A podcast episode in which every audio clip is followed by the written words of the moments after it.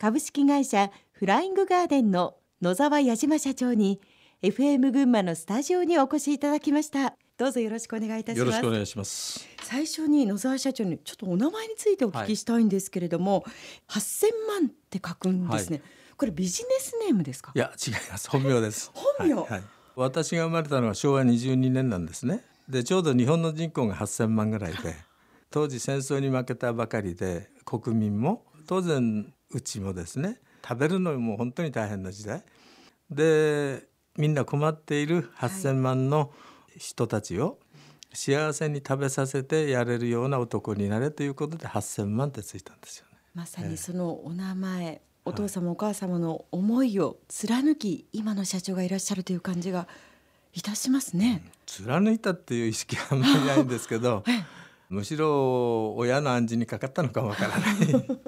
あの桐生市が創業の地なんですけれども社長ご自身は桐生のご出身ですか？いや茨城県の笠間市です。笠間市ですか、はい、またどういうご縁で？うちの妻の出身地が桐生市なんですね。そうですか、えー、それで私が二十歳の時に妻のお父さん、お母さんに結婚の承諾を得ようと思って、はい当時の真っ暗い新気流の駅。駅駅舎も木造の、えー、えー、そこに7時半ごろ、はい、真冬の夜の、降り立った時に、えー、なんか分かりませんけれどあここでお店やると成功するなってひらめいたっていうかまあそって気流でやると、まあ、決めたですね。たご縁だったんですね。はいはい、あの小さい頃のちょっと社長のお話なども少し伺えればと思うんですけど、はい。はいはい、将来こんなことをやりたいんだなんていうふうに夢を描き始めたりいくつかそういうのが出てきたのっていうのはいつぐらいですか？小学3年の時ですね社長になるって決めました。小学3年生で、はい、社長、はい。それはまたどうしてですか？ずいぶん早いです、ね、うちのね、えー、一番上の姉、私より18上なんですけど、はい、の旦那さんが土木建築の社長をしてたんですね。今からもう60年近く前、はい、車を乗っている。で 750cc のオートバイを持っている。こんな人はあんまりいないんですね。でたまに車に乗せてくれると美味しいものを食べさせてくれたり、はい、でかっこいいなと。で兄貴は何してるのかなと聞いたら、はい、姉が社長だと。社長はいいなと。これに決めた小学3年ですけど、まあ、8歳ぐらいの時にね、はい、それに決めました。でその後ご職業として飲食を選んだのはどうしてですか？またいつぐらいですか、えー、っとね選んだのはですね、うん、最終的には中学3年生ですね、確定したのがね。他に選択肢はあったんですか？やはりあの3つありましたね、えー、デザイナーそれと美容師それと料理ですね。料理。ああ、そうですか。この三つは、うん、日本では当時大体その三つの職業のトップは女性の方が占めてました。はい、でも世界を見渡すと美容業界もデザインの業界も飲食の業界料理の世界ですね、はい、これも全員男性がトップなんですね。っていうことは、はい、将来は多分日本も男性がトップの時代が来るのではないかと決めて。で、はい、デザイナーは絵が下手だからダメ。美容師って柄じゃない。で料理はもともと好きですから。もう迷わず料理ということで決めました。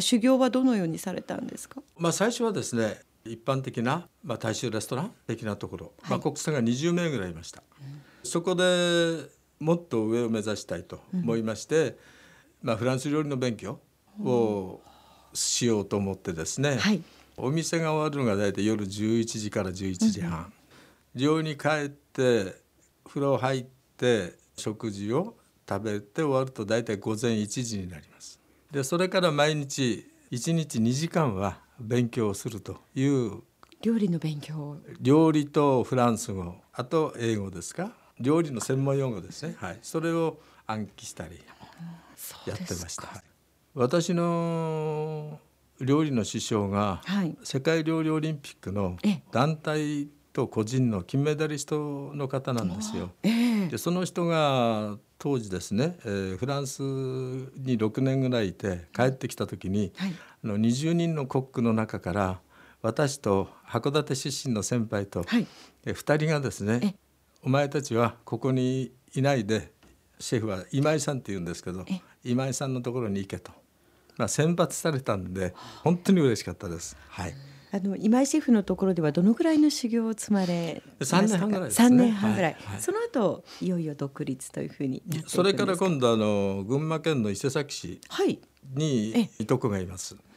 でいとこがレストランをしたいとはい。いうことで、3年半ぐらいやっぱり言いましたかね。ええ。はい、あの独立のタイミングというかそろそろご自分でもともと社長になりたいというこう夢があったということですが、そこにこう切り替えていったのはいつぐらいになるんですか？そうすると。高校卒業するときにええ。5年間で料理の一人前と言われる腕を持とうと。で残り3年で店長としてのマネジメント力をつけようと。まあ経営ですね、ええ。そして26で独立するというあの絵は描いてありましたなるほど、はいはい。あもう具体的に決めておられたということですね。その計画もはい、で明文化して、メニューまで、えー例えばこの立地でやるときはこのメニュええ。ーということをですね、すはい、考えてました。あ作ってありました。ごい。うわ店名も作ってありました何もですか？お店の名前も。あ、お名前もできていた。はいそで外観のデザインですか、ええそれも自分絵下手ですけどデザインも書いてもう全部文字はい。にしたり、絵にしたりしてやってました。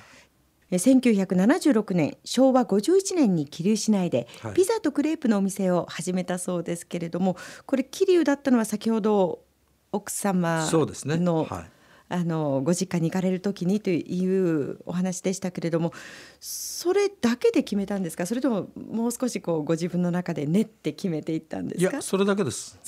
はい。そういった理論理屈じゃない霊感みたいのがねあら出るみたいですね。まあ、そういった部分も終わりですし緻密にお店の計画を立ててはい。あの行かれたというお話でしたけれども具体的にではスタートする時あののお店というのはどんな感じでした？その店はあのピザクレープの野沢っていう名前なんで、ピザとかクレープなんですけど、はい。ピザというのももう群馬県ではなかったんですよね。まだ走りぐらいそうですね。ですかはい。ええ。ですからまああのイタリア風お好み焼きという形で。でクレープというのもですねええ我々の業界でグランドメニューって言いますけど、あの普通の大きなメニューブック、あれにちゃんと載せたのは日本でピザクレープ野沢が一番早かったです。それは修行時代に知っていたことだったんですか？今井シェフにはい、教わって、はい、ただ新しいものを売る時っていうのははい。ただでくれることですね。じゃないと売れません、まずは皆さんに召し上がってみてくださいと。はい。最初の3ヶ月来た人一人に1枚ずつ全部無料で、ええ3ヶ月間ですか、はい、そういう中でどのぐらいでこう浸透していきましたか？新メニューという。そうですね。その後やっぱりあの話題になって、はい。半年ぐらい経ってからですか？新聞の取材とか。はい。で取り上げられて面白いようによく売れました、はい、もうチェーン展開というのがもともとあったんですか？そうですね。私が見習いコックの時に、ええ。客単価が5,000円とかそういう1万円とか、まあとにかく高かったんですね、で普通の方は食べられないんですよ。革靴履いてスーツを着てネクタイしてと。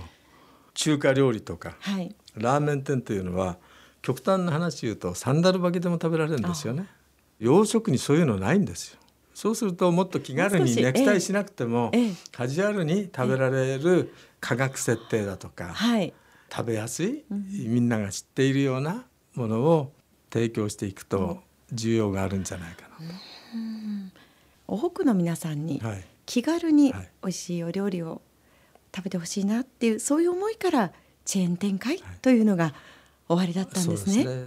やっぱりあの店が一軒よりもですね、はい。多い方が多くの人を喜ばせることができる、確かにそうですね。えー働いてる方もはい。一軒の店よりは10軒あった方がはい。働いてる方も多い。ということはこれも大きな意味で言うと社会貢献というようなことは考えてました。野沢開店から8年後、まあ、84年、はい。昭和59年にはい。フライングガーデンの1号店を桐生市内に出店しました、はい。ファミリーレストランに舵を切ったということですがそれはやっぱり今お話をしたような背景があったからですか？そうですね。はい。うん。場所選びとか、はい、お店のコンセプトというのはどういうふうに決めていきました、場所選びはですね最初はやはりあの館ですね。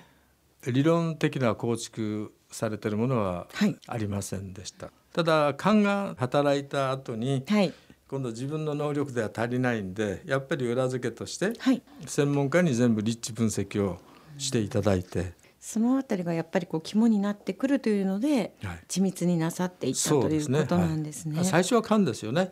感覚的にいいなって思う。そしてそれを理論的にどうかと。はい。で1号店を出した段階ではまだ、まあ、現在の、まあ、看板メニューとなっている爆弾ハンバーグはなかったということなんです。はい。開発の様子などはこの後たっぷりと伺っていきたいと思います、はい。はい、さあその前に一曲お届けしたいと思います、はい、今日は、えー、2曲野沢社長に選んでいただいております。まず1曲目が谷村新司さんの英雄という曲ですが谷村新司さんというとまあ有名な曲は他にもありますけど、この英雄というのはこうどうしてですか？なんとなく勘です。はい、勘で直感で選んでいただいたこの曲をお届けいたしましょう。谷村新司で英雄。